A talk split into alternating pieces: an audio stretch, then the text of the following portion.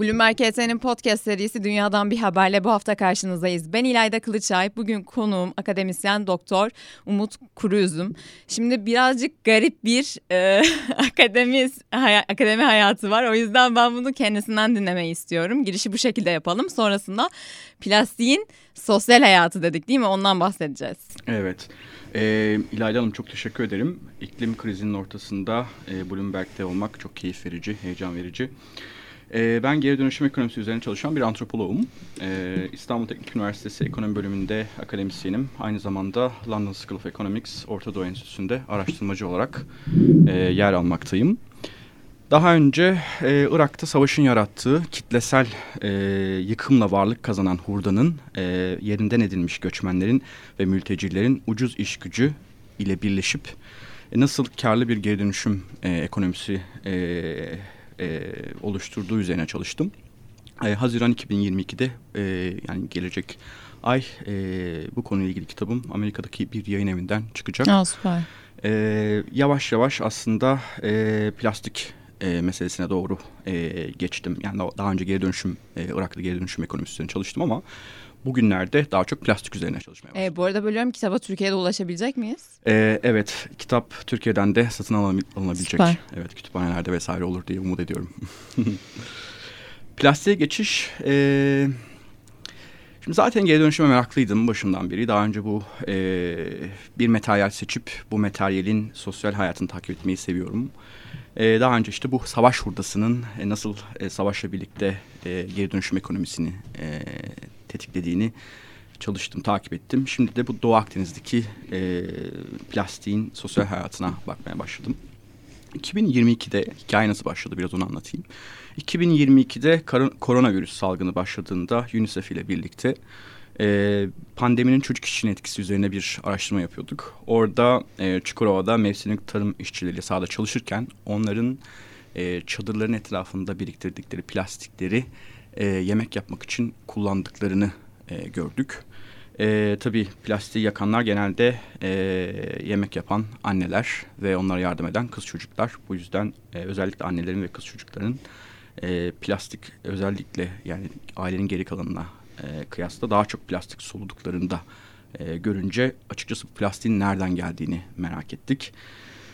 E, bu plastikler kışında aynı zamanda çadırın içerisinde e, ısınmak için yakılıyor. Biz bu plastiği takip edip baktığımız zaman e, bu plastiğin tarladan geldiğini gördük. Yani tarlada yavaş yavaş çoğalan ve tar tarladaki e, aslında bizim e, son 10 senede tarım e, tarım üretim e, süreçlerine dahil olan plastikle karşılaştık.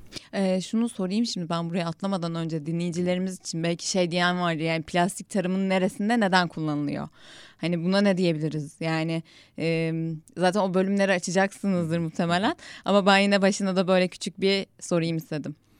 Şimdi e, plastiğin bir sosyal hayatı var ve biraz bence o sosyal hayatı üzerinden anlatayım. ee, genel olarak ilk baktığımız zaman plastik nedir dediğimiz zaman işte karbon, hidrojen, azot ve diğer organik ve inorganik elementlerin oluşturduğu böyle monomer denilen basit yapıda e, maddelerin işte polimere dönmesi böyle bir hikayesi var. E, teknik bir hikaye. Ve bir taraftan da e, baktığınız zaman e, yani plastik ham maddesi petrol işleniyor. İşlendikten sonra geride kalan kısımdan yapılıyor. Yüzde dörtlük beşlik toplam petrol e, petrolün yüzde dörtlük beşlik kısmı kadar işte plastik e, üretimi var.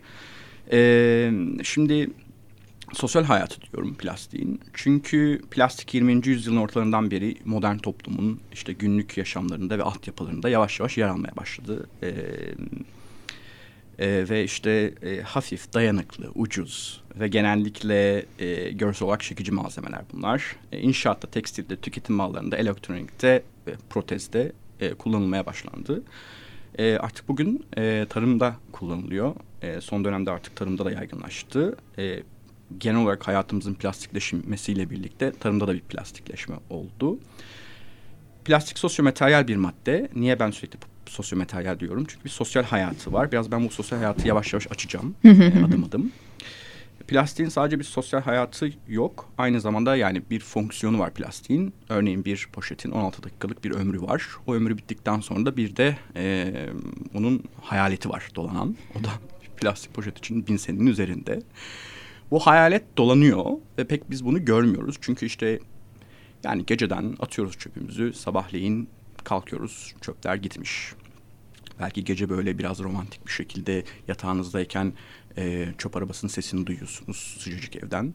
E, fakat sabahleyin çöpler gitmiş. Yani Ve temiz tam, temizlik evet, hissi böyle uyanıyor insanda. Aynen tertemiz sokaklar. Biz aslında ne kadar tükettiğimizi çok anlayamıyoruz. Anlayamadığımız için de bilinçlenemiyoruz. Aslında keşke yere çöp atma günleri olsa. Mahalle bir çöp atsa ve çöpler toplanmasa ve biz ne kadar tükettiğimizi, ne kadar çöp attığımızı bir görsek. Ancak böyle bilinçlenebilir. Çünkü kimse evinden çıkıp da e, çöp alanlarına gezmeye gitmiyor yani. Aslında şöyle düşünüyorum. Bu tüketimi çok rahat bir şekilde anlamanın diğer yolu böyle akşam çöp kutusunu atı bak açıp o çöp e, poşetini kapının önüne koymadan önce ben neler tüketmişim, neler gerekli, Harika. neler gerekli değil ya da e, bunu niye çöpe attım? Belki bunu düşünmeliyiz. Kesinlikle inanılmaz bir eğitim olur.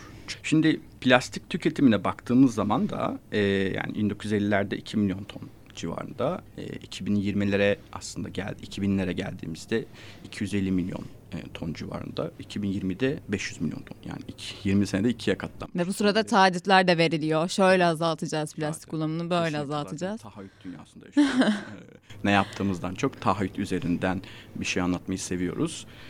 Ee, bu plastik yani bugün 500 milyon ton. Tabii bunun 500 milyar dolar civarında bir ekonomisi var. E, bu artmaya devam ediyor. Plastik çağında yaşıyoruz biz. Herkes böyle modern bir zamanda yaşadığımızı iddia ediyor ama hı hı. biz plastik çağında yaşıyoruz ve bir, bir anlamda da plastikleşiyoruz. E, nasıl plastikleşiyoruz? Örneğin e, Doğal Hayat Koruma Vakfı WWF'in bir raporu var 2019'da. E, ortalama bir insanın her hafta bir kredi kartı büyüklüğünde plastiği yuttuğunu söylüyor yani. Bu plastik her hafta yutulan 5 gram civarında bir plastik. E bunu şimdi seneye yayın yani 250 gram bir kase plastik demek. Biz bunu yutuyoruz ve bu daha çok plastik su e, yani musluk suyundan geliyor ve plastik pet şişelerinden geliyor. Aslında bir anlamda etrafımızda her şey yavaş yavaş plastikleşirken biz de plastikleşiyoruz. Ve tam olarak e, bu plastiğin e, plastikleşirken nasıl bir hibrit e, bir insana doğru dönüştüğümüzün e, maliyeti de ortada yok henüz. E, biz bu plastiği yedik tamam tüketiyoruz ama nasıl bir e, hibrit bir bedene doğru gidiyoruz ve bunun zararları ne, bunun maliyeti ne bu konuda çok bir araştırmada e, yok şimdilik. Dışarıda mesela yemeğin içerisinden böyle plastik bir şey çıktığında ki bu başıma geldi benim yakın bir zaman öncesinde. Hani öyle bir tepki gösteriyoruz. Bu olmaması gereken bir şey. Evet doğru olmaması gereken bir şey ama onun yerinde biz zaten yediğimiz içtiğimiz her ürünle o plastiği bir şekilde alıyoruz aslında. Evet kesinlikle. Gene bir hortlama var orada da. Bir görüyorsunuz plastik ve aa diyorsunuz ben plastik tüketebiliyormuşum vesaire. plastikleşen bir tarımla karşı karşıyayız. E, biz bunun üzerine aslında e, bir rapor e, yayınladık. Daha önce bizden önce 2021 Aralık'ta FAO bir rapor yayınladı ve tarımsal plastikler ve sürdürülebilirliklerin değerlendirilmesi adına global bir eylem çağrısı gibiydi bu. E, aslında bulduğu şey şu. Birleşmiş Milletler Gıda ve Tarım Örgütü diyor ki her yıl 10 milyon ton plastik ürünün bitkisel ve hayvansal üretimde kullanıldığı ve ek olarak 40 milyon ton gıda ambalajının kullanıldığını tahmin ediyor. Ee, yani tarım üretimi ve hayvancılıkta kullanılan plastik işte 10 milyon tonla küresel plastik üretiminin yüzde ikisi civarında. Ee, şimdi yüzde iki belki az geliyor kulağa. Fakat e, tarladaki e, plastikler e, nereye gidiyor diye baktığımız zaman bu plastikler mikroplastikle yani güneşin altında uzun süre kalıyorlar ve e, bir kısmı geri dönüşüme gidiyor, e, bir kısmı gitmiyor. Şimdi gitmeyen kısım daha çok mulch e, malç plastik dediğimiz o tarladaki e, tabanına tarlanın nasıl siz yani umuyorum yapmıyoruz ama buzdolabının içerisindeki böyle e, jelatin çekiyoruz ya böyle işte bozulmasın ya da e, koku karışmasın diye vesaire.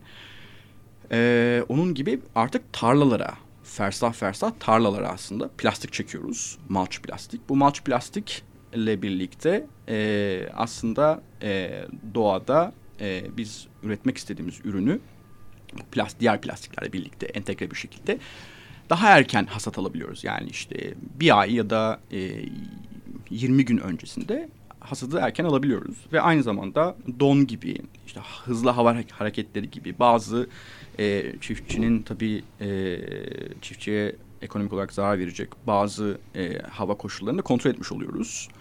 E, işte su tüketimini belki biraz azaltıyoruz plastikle vesaire. E, damlama, sulama boruları vesaire bunları kullanarak. Yani eninde sonunda şöyle bir sistem oluyor. Ben tarımda plastik kullanımıyla birlikte hasadı olabildiğince topraktan daha fazla alabiliyorum ve biraz da daha erken alabiliyorum. Bu da ekonomik aslında getir getiriyor hı hı. çiftçiye.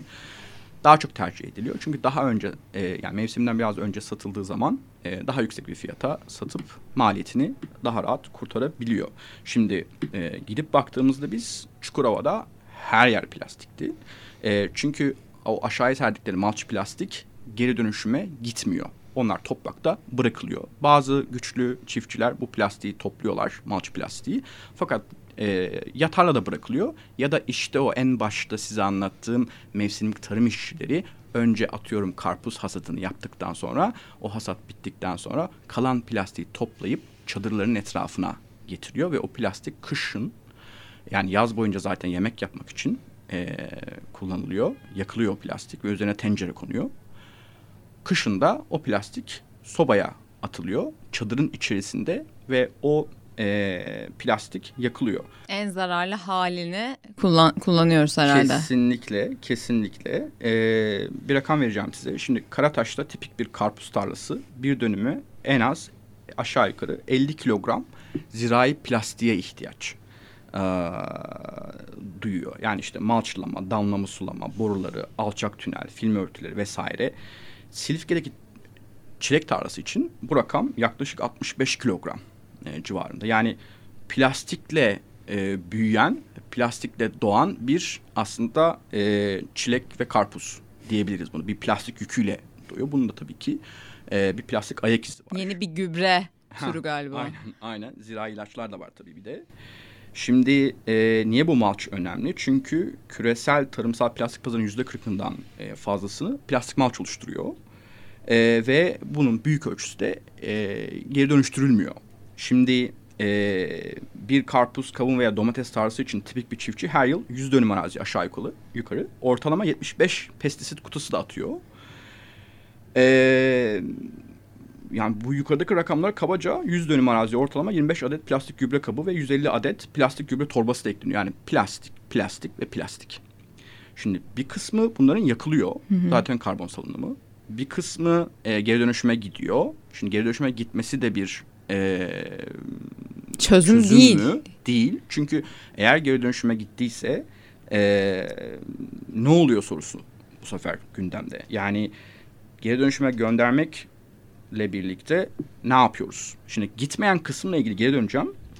Yaktığımız zaman yani çadır yerleşim alanlarında e, daha çok kadınlar ve onlara yardım eden kız çocukları zaten bu bu arada e, bu çocuklar aynı zamanda hasata da gidiyorlar. Hı. Yani nasıl karpuz hasadı yapılıyorsa geri dönüşüme gidecek plastik içinde çocuk işçiler çalışıyor. Çocuklar anneleriyle babalarıyla çocuk işçi statüsünde e, çalışıyorlar. Ve bu tarladaki nasıl karpuz işte kavun hasadı bittikten sonra bir de plastik hasadı başlıyor. O plastik hasadıyla birlikte o işte e, geri dönüşüm fabrikalarına giden plastik. Sonra geri kalan da hiç gitmeyen nerede? Malç plastiği alıp yakıyorlar şimdi. Birincisi zaten çocuk işçilik dahil bu probleme. İkincisi e, şimdi e, plastiği yaktığınız zaman e, dioksin, furan gibi işte kanserojen havaya, suya ve toprağa salınıyor. Solunum yolu hastalıkları vardı biz gittiğimizde. Kalp hastalıkları, bilgisayar ve motor yetersizlikler vesaire. Ve e, bu gibi riskler e, zaten hastaneye e, rahatlıkla gidemeyen çünkü genelde Çukurova'nın e, kırsal kesiminde böyle öbek öbek kurulan çadır yerleşim alanları bunlar. E, oturup hastalığın geçmelerini bekliyorlar yani e, tedavi vesaire çok kısıtlı. Aynı zamanda bu plastikler yaz aylarında çadırın etrafında toplanan plastikler çok ısınıp çalışıp ile birleştiği zaman ufak bir e, ateşle yanıyor. Geçen e, yaz biz Karagöçer'de en az üç e, yangının e, çadır çadırın yandığını yangının çıktığını ve çadırların yandığını gördük. atıklarının 195 plastik Akdeniz'de. 134 tür deniz canlısı plastik atıklarını yiyor. Yani biz yani Türkiye'den o kadar fazla plastik atılıyor ki günde ortalama 144 ton. Şimdi böyle bir durumda siz sadece toprağı kirletmiyorsunuz e, plastikleşen bir tarımla. Aynı zamanda Doğu Akdeniz'e bir plastik e, akıntısı var. E, bu mikroplastik akıntısı bir taraftan bu toprakla birlikte, rüzgarlarla birlikte taşınıyor. Doğrudan tarladan. Diğer taraftan da e, geri dönüşüm sektörü içerisinden eğer ki doğru bir şekilde filtreleme mekanizması çalışmıyorsa bu da Doğu Akdeniz'e taşınıyor. Yani aslında biz kapımızın önüne, önüne koyduğumuz çöp su, akşam tabağımızda oluyor. Yani o oradaki zaten ekolojik yaşamın da içerisine dahil ettiğimiz bu plastikler balık yoluyla ya da diğer besinler Kesinlikle. yoluyla tekrar bize gel gelmiş oluyor. Tabii ki aynen. Yani e, zaten denizin içerisindeki e, açlıktan bir balık ölür mü? Plastik yediği için e, maalesef e, bağırsakları tıkanıyor ve devam açlıktan ölüyorlar. E, biz sahadayken, Çukurova'dayken keçilerin plastik, bırakılmış plastikleri yediğini gördük. Yani orada da aslında tuzlu olduğu için e, kemiriyorlar plastiği. Bu da aynı şekilde ölümlere yol açıyor, keçi ölümlerini.